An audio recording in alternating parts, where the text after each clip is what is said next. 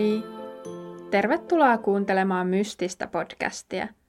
Tässä podissa tutustumme kummituksiin ja muihin paranormaaleihin ilmiöihin, jotka perustuvat oikeisiin henkilöihin sekä paikkoihin. Käymme läpi monia mielenkiintoisia tapauksia historiasta nykypäivään, joten vaikka et uskoisikaan mihinkään paranormaaliin, pyydän kuuntelemaan avoimin mielin. Vaikka en varsinaisesti ota kantaa siihen, onko kummituksia olemassa, niin olen aivan varma siitä, että jotkut ihmismielelle käsittämättömissä olevat tapahtumat ovat todellisia. Mutta eiköhän nyt siirrytä tämänkertaisen jakson pariin. Kun James Romano osti perheelleen uuden kodin Ohiosta, Yhdysvalloista, juuri ennen 70-luvun alkua, Suunnitelmana oli alkaa pyörittää ravintolaa kodin yhteydessä. Lähes saman tien he kuitenkin tajusivat jakavansa asumuksensa jonkun näkymättömän kanssa, kun erilaiset oudot tapahtumat alkoivat piinata perhettä. Tutkiessaan talon menneisyyttä, sen synkkä historia alkoi pikkuhiljaa paljastua heille.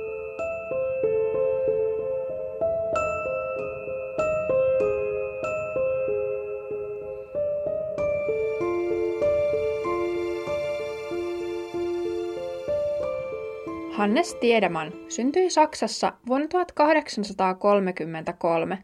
Hän menetti isänsä ollessaan vain 13-vuotias ja pian tämän jälkeen perhe, johon kuului Hanneksen äiti Viepke sekä kaksi veljeä ja neljä siskoa, muutti Yhdysvaltoihin New Yorkiin.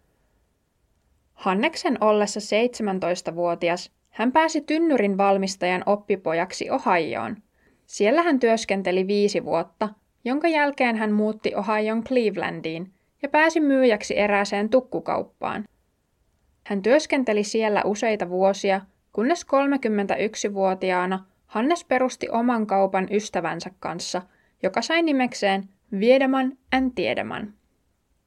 Siitä kasvoi yksi Yhdysvaltojen suurimmista yrityksistä.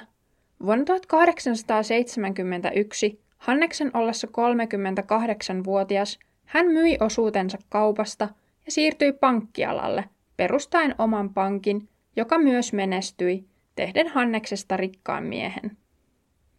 Kun Hannes tapasi Louise Hook-nimisen naisen, he menivät jo pian naimisiin ja alkoivat odottaa ensimmäistä lastaan. Kasvava perhe tarvitsi suuremman kodin ja paikaksi valikoitui Franklin Boulevard, yksi Clevelandin ylellisimmistä asuinkaduista – Sieltä he ostivat vain kolmella tuhannella dollarilla hyvin rakennetun talon kanadalaiselta mieheltä, joka halusi vain nopeasti eroon siitä, päästäkseen palaamaan kotimaahansa. Viktoriaaniseen tyyliin rakennetussa kivitalossa oli hulppeat neljä kerrosta ja melkein 30 huonetta.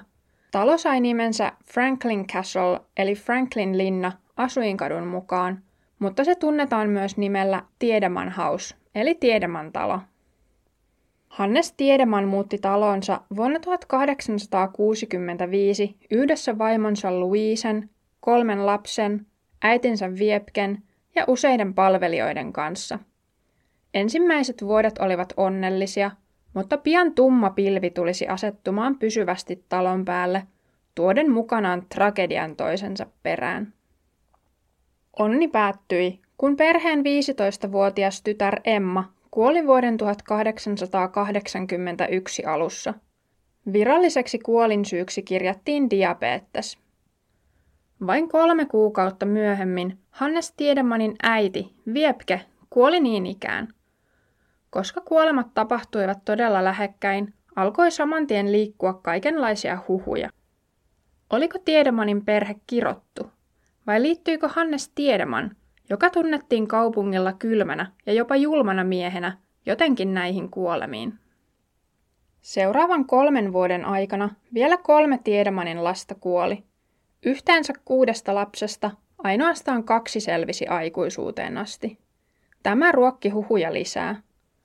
Samaan aikaan Hannes Tiedeman alkoi muokata taloaan, ilmeisesti piristääkseen vaimoaan kaiken surun keskellä – he muuttivat kesäasuntoonsa, kun remontti alkoi.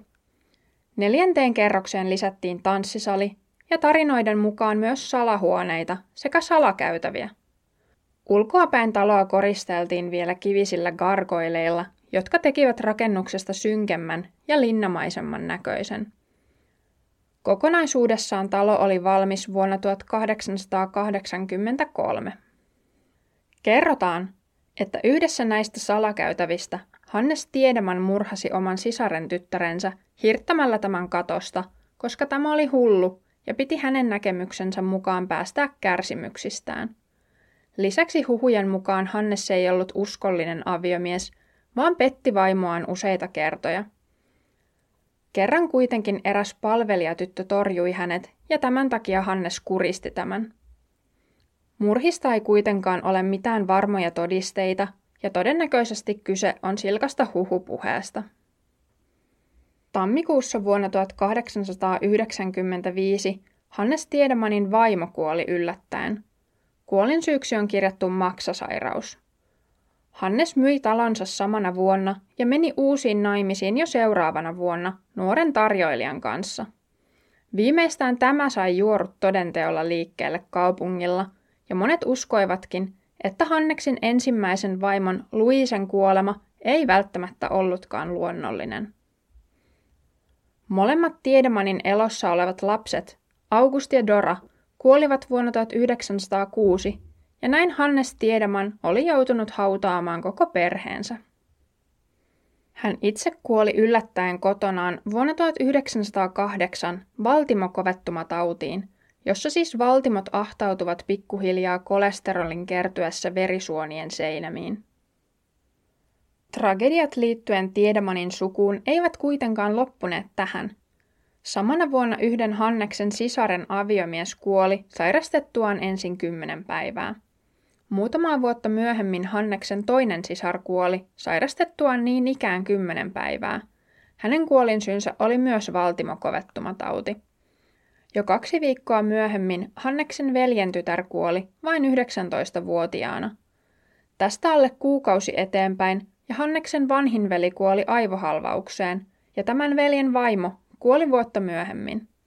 Viimeisenä vuonna 1910 Hanneksen tyttären Doran Leski alkoi tuntea kipua alavatsassaan. Mies oli juuri palannut matkalta Jamaikalta ja toivoi olonsa kohentuvan pian. Näin ei kuitenkaan tapahtunut, ja hän joutui menemään sairaalaan, jossa todettiin umpisuolen tulehdus. Leikkauksesta huolimatta tulehdus oli ehtinyt levitä aiheuttaen keuhkokuumeen, johon hän kuoli. Tiedemanilta talo siirtyi saksalaisen lesken Louis Mühlhauserin omistukseen.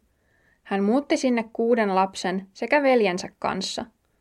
Valitettavasti kuolema vieraili heidänkin luonaan talossa, kun nuorin poika Albert Mulhauser menehtyi harvinaiseen luusyöpään vuonna 1900. He kuitenkin viihtyivät talossa lähes 20 vuotta, eikä heidän ajaltaan ole raportoitu mitään kummallisia tapahtumia. Vuonna 1913 he puolestaan myivät talon lääkärille nimeltään Ulysses Shirky, jonka ajalta on raportoitu ensimmäiset paranormaalit ilmiöt. Tohtorin vaimo kertoi vuosia myöhemmin, kuinka tavaroita liikkui itsekseen ja peittoja revittiin ihmisten päältä yöllä. Tismalleen samanlaisia havaintoja tultaisiin tekemään 55 vuotta myöhemmin. Seuraavaksi rakennuksen osti paikallinen saksalainen sosialistipuolue – joka piti sitä hallussaan vuodesta 1921 aina 1960-luvun loppuun asti. Tänä aikana talossa ei asunut ketään säännöllisesti, sen sijaan sitä käytettiin puolueen kokoontumispaikkana. Laajasti uskotaan, että myös natsivakoajat käyttivät taloa toisen maailmansodan aikana. Tätä tukee se, että sieltä on löydetty piilossa ollut saksalainen lyhytaaltoradio. Legendan mukaan natsit teloittivat 20 puolueen jäsentä erässä talon salahuoneessa konekivääreillä poliittisten erimielisyyksien takia. Jotkut ovat kertoneet kuuleensa tämän verilöylyn kaiut edelleen talossa, mutta mitään todisteita tästäkään tapahtumasta ei ole. Osia talosta kyllä vuokrattiin tänä aikana. Eräs sairaanhoitaja kertoi haastattelussa vierailleensa Tiedeman talossa 30-luvulla hoitamassa sairastunutta lakimiestä. Ollessaan siellä hän oli usein kuullut öisin lasten itkua. Nainen oli niin peloissaan, että päätti, ettei enää ikinä astu talon jalallaankaan. Vuonna 1968 Romanon perhe osti talon. Perheeseen kuului vanhempien lisäksi kuusi lasta. Jo ensimmäisenä päivänä talossa, kun rouva Romano oli lähettänyt lapset yläkertaan leikkimään, oudot tapahtumat alkoivat. Hieman myöhemmin lapset tulivat alas pyytämään keksejä. He halusivat yhden ylimääräisen keksin viedäkseen sen uudelle ystävälleen. Lapset kertoivat, että yläkerrassa oli itkevä tyttö, jolla oli vanhanaikainen mekko. Hämmästynyt rouva Romano päätti mennä yläkertaan katsomaan tätä tyttöä, mutta siellä ei ollut ketään. Sama tapahtuma toistui useita kertoja. Perheen toiseksi nuorin tytär Didi on myös kertonut puhuneensa tämän tytön kanssa kerran. Hän tarjoitui soittamaan tytön äidin hakemaan tämän, mutta itkevä lapsi sanoi, ettei hänen äitinsä tulisi. Tämän hengen uskotaan olleen Emma Tiedemanin, joka kuoli ainakin väitetysti diabetekseen. Talo oli melko surkeassa kunnossa ja remontin tarpeessa. Vain yhdessä huoneessa oli sähköt, joten herra Romano, joka oli ammatiltaan sähkömies, alkoi vetää sähköjä itse. Tulevina vuosina yleinen raportoitu ongelma oli, että hehkulamput paloivat loppuun vain muutamassa viikossa. Ensimmäisen kerroksen lattia oli läpimätä, joten se oli vaihdettava. Purkutöiden aikana perhe löysi salahuoneen, johon edellisten omistajien toimesta oli piilotettu alkoholia kieltolain aikana. Yksi tärkeimmistä löydöistä, joka talossa tehtiin, oli kirjasto. Se sisälsi yli 600 saksalaista ja amerikkalaista kirjaa, mukaan lukien sosialistista propagandaa. Myös tämä löytö tehtiin ensimmäisen kerroksen salahuoneesta. Tämän kirjaston sisältö myytiin eräälle saksalaiselle diplomaatille. Perhe myös myi lukuisia taloon jätettyjä huonekaluja.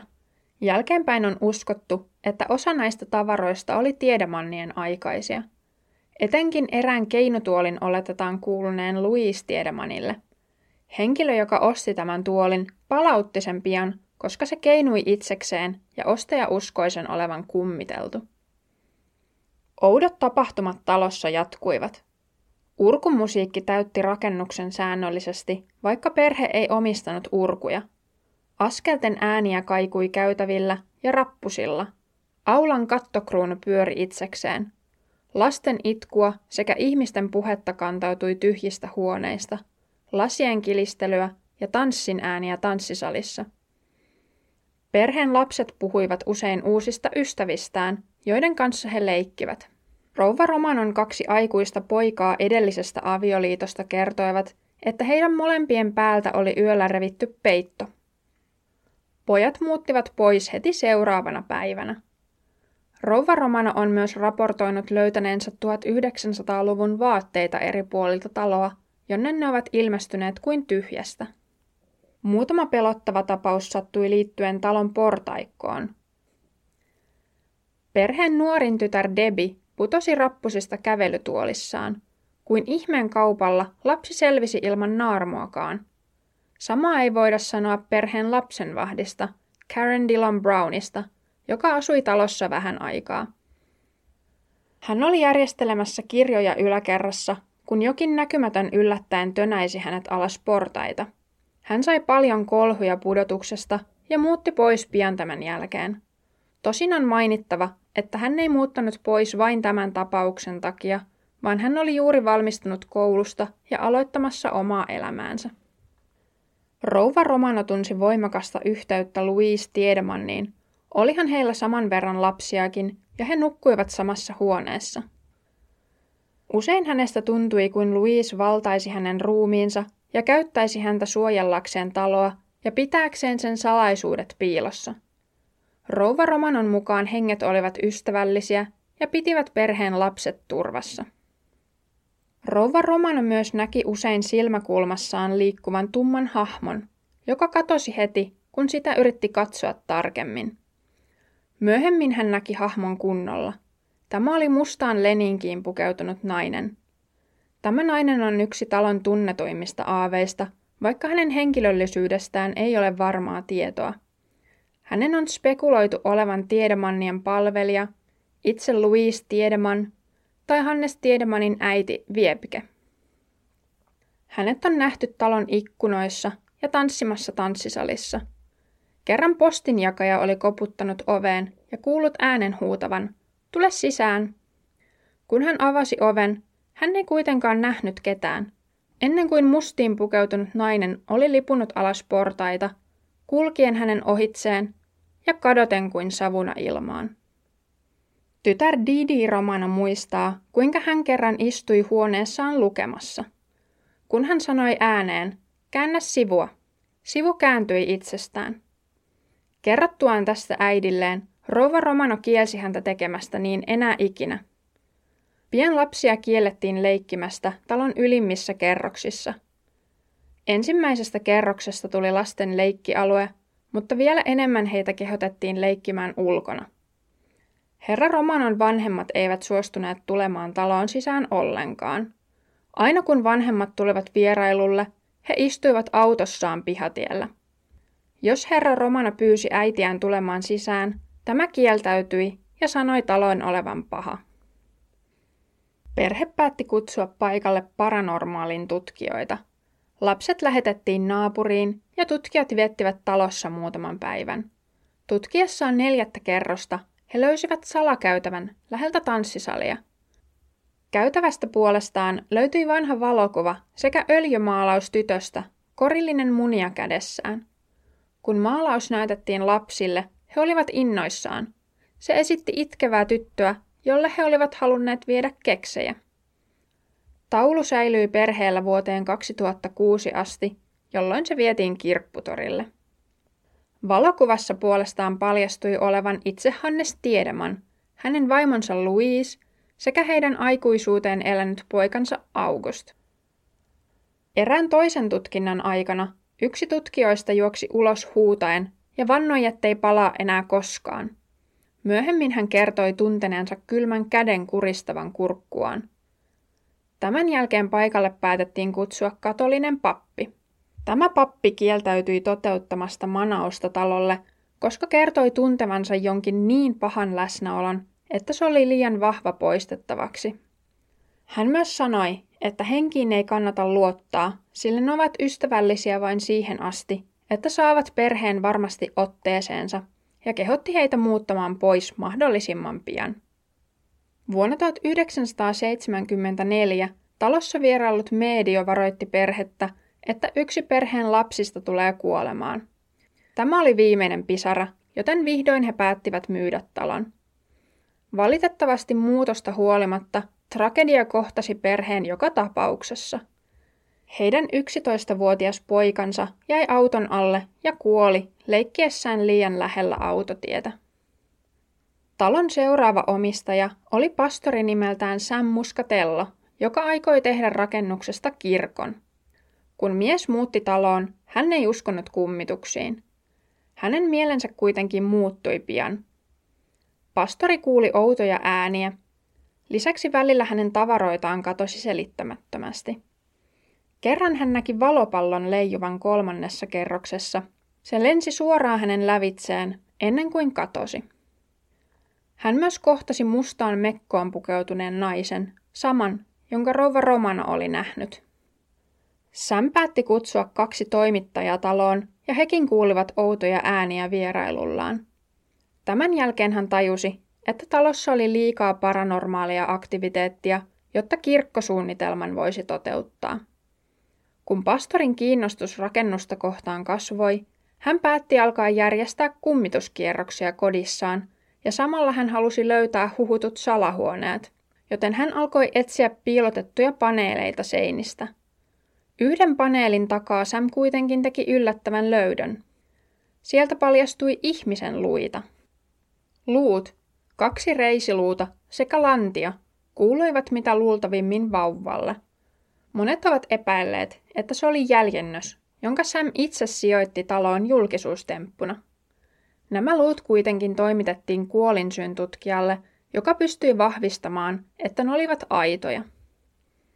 Ilman kokonaista luurankoa oli kuitenkin mahdotonta määrittää tarkkaa ikää tai sukupuolta. Se kuitenkin pystyttiin sanomaan, että ne olivat todella vanhoja. Sitä kuinka ne päätyivät taloon ei kuitenkaan tiedetä. Toisten mielestä ne todistavat Hannes Tiedemanin synkän puolen. Jotkut olettavat, että ne kuuluvat hänen raportoimattomalle lapselleen, jonka hän mahdollisesti tappoi. On myös spekuloitu, että joku on tuonut ne läheiseltä hautausmaalta jostain tuntemattomasta syystä, tai että ne ovat lääketieteellisiä näytteitä, jotka talossa asunut lääkäri jätti sinne. Sam kutsui jälleen myös paikallisen median paikalle. Yksi kuuluisa tarina tältä ajalta on, kun radiojuontaja John Webster kävi talossa tekemässä jutun. Kasettinauhuri, joka oli hänen olallaan, revittiin irti ja se lensi rappuset alas. Myös toimittaja Barbara Drymiller kävi talossa. Hän kirjoitti, että valokuvaaminen siellä oli haastavaa, sillä usein kamerat lakkasivat yllättäen toimimasta. Joskus kehitetyissä kuvissa näkyi aavemaisia hahmoja tai valopalloja. Mukana ollut valokuvaaja kieltäytyi tulemasta takaisin sen jälkeen, kun hän oli kuullut jonkun kutsuvan häntä nimeltä yläkerrasta. Mennessään katsomaan hän ei löytänyt ketään. Kaikki mediahuomio ja luurangon löytyminen ei kuitenkaan lisännyt turistien kiinnostusta taloa kohtaan, pikemminkin päinvastoin. Niinpä Sam päätti myydä talon. George Mirsetta osti talon 70-luvun loppupuolella. Myöhemmin, kun hän tapasi tulevan vaimonsa Helenin, myös hän muutti taloon. Heidän kokemuksensa olivat samantapaisia kuin aiemmillakin omistajilla. Pariskunta kuuli vauvan itkua, ikkunan aukeavan ja pamahtavan kiinni. Tätä seurasi särkyvän lasin ääni. Vaimo Helen näki myös mustiin pukeutuneen naisen, kävelevän hänen ohitseen hiukset nutturalla. Helen muisti myös, että häntä oli tönäisty useampaan kertaan rappusia kävellessä. Eräänä iltana pariskunta päätti jättää kasettinauhurin nauhoittamaan yläkertaan. Kun he palasivat kuuntelemaan nauhan, tulokset olivat uskomattomat. He kuulivat vanhemman miehen ja välillä nuoren naisen äänen puhuvan. Sitten muutaman läimäyksen, kiljuntaa ja miehen huutavan. Äänet eivät puhuneet englantia. Kerran, ennen kuin Helen muutti taloon, eräs perhe oli tutustumassa paikkaan Georgin johdolla. Tämän perheen tytär meni yksikseen tutkimaan taloa jo aikaisessa vaiheessa kierrosta. Kun tuli aika lähteä, tyttöä ei kuitenkaan löytynyt mistään. Etsintöjen jälkeen hänet löydettiin istumasta rappusilta läheltä neljättä kerrosta, tyhjä ilme kasvoillaan. Vanhemmat kertoivat tytölle, että oli aika lähteä, mutta tämä ei liikahtanutkaan. Niinpä he päättivät vain kantaa lapsensa pois. Muutama päivä myöhemmin perhe palasi ja kertoi Georgille, että tyttö ei suostunut syömään eikä puhumaan. Vanhemmat uskoivat tytön olevan jostain syystä traumatisoitunut talossa ja että Georgin olisi tehtävä jotain. Niinpä paikalle kutsuttiin pappi, joka päätti siunata lapsen. Lähes saman tien tyttö palautui normaaliksi. Kun George ja Helen alkoivat odottaa ensimmäistä lastaan, he olivat yhtä mieltä siitä, että talo ei ollut sopiva ympäristö perheen perustamiseen. Niinpä Tiedeman talo oli jälleen myynnissä. Vuoden 1984 alussa Michael De Vinco, tutummin Mickey Deans, joka oli laulajanäyttelijä Judy Garlandin viimeinen aviomies, osti talon. Hän halusi kunnostaa sen ja meni niinkin pitkälle, että jäljitti rakennuksen alkuperäiset piirustukset ja hankki samanlaiset huonekalut.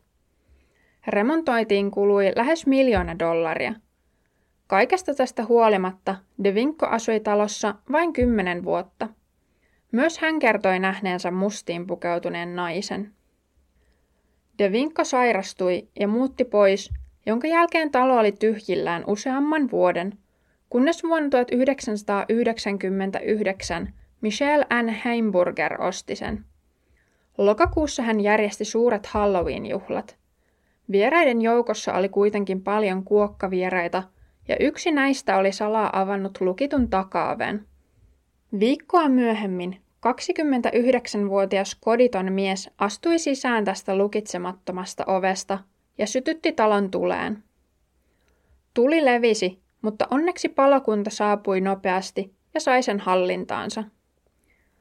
Vahingot olivat kuitenkin mittavat ja korjauksen arvioitiin maksavan jopa puoli miljoonaa dollaria. Michelle oli murtunut, sillä hän rakasti taloa.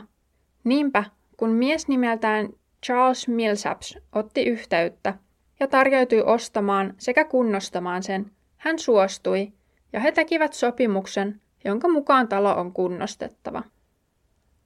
Charles Millsaps ei kuitenkaan pitänyt omaa puoltaan sopimuksesta. Hän ei saanut juuri mitään aikaan, joten Michelle alkoi etsiä uutta ostajaa vuonna 2011. Tällöin yhtiö nimeltään Oh Dear Productions osti sen ja kunnosti takaisin entiseen loistonsa. Remontti oli valmis vuoden 2017 keväällä. Talo pysyi ulkopuolisilta suljettuna vuoteen 2022 asti, jonka jälkeen sinne sai taas varata kierroksia tai jopa yöpymisen. Talo lisättiin vuoden 1982 maaliskuussa National Register of Historic Places listaan, joka on rekisteri suojelun arvoisista historiallisista kohteista Yhdysvalloissa. Tärkein syy tähän oli sen arkkitehtuurinen merkitys. Samana vuonna rakennus esiintyi ulkopuolelta Francis Ford Coppolan elokuvassa Kahlekuningas. Tiedeman taloon on liitetty paljon legendoja ja liioiteltuja tarinoita.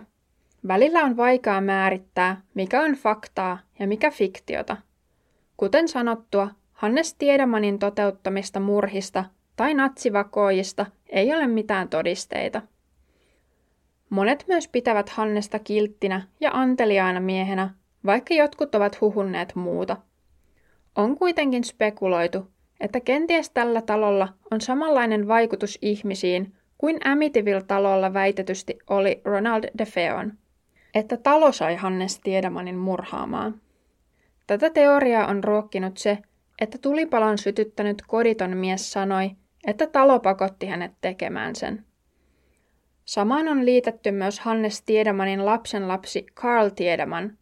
Hän oli joulukuussa 1929 mukana pienessä autoonnettomuudessa. Pyydettyään anteeksi muilta kuljettajilta ja luvattuaan maksaa kaikki vahingot, hän laittoi hattunsa auton konepellille, vilkutti ja hyppäsi kuolemaansa alas sillalta – Jotkut ovat sitä mieltä, että tämä johtui talon vaikutuksesta. Tiedemon taloa on usein tituleerattu Ohion kummitelluimmaksi paikaksi. Sen ympärillä pyörii myös edelleen paljon spekulaatiota. Oliko tiedemanit kirottu, vai onko talo itsessään paha? Ovatko kaikki rakennuksessa tavatut aaveet pahoja? Tuskin saamme koskaan vastauksia näihin kysymyksiin, mutta ainakin kuka tahansa voi mennä kokemaan kummitukset itse, nyt kun talo on taas avattu vierailijoille. Ja vaikka ei olisikaan kiinnostunut kummituksista, talon arkkitehtuuri on vertaansa vailla ja varmasti näkemisen arvoinen. Käy ottamassa podiseurantaan Instagramissa sekä Facebookissa ja kerro ihmeessä samalla oma mielipiteesi. Onko tämä talo oikeasti kummiteltu ja uskaltaisitko yöpyä siellä? Ensi kerralla käsitelläänkin vähän erilaista tapausta, joka on hämmentänyt ihmisiä jo vuosikymmenien ajan, joten kuuntelehan mystistä podcastia taas ensi perjantaina.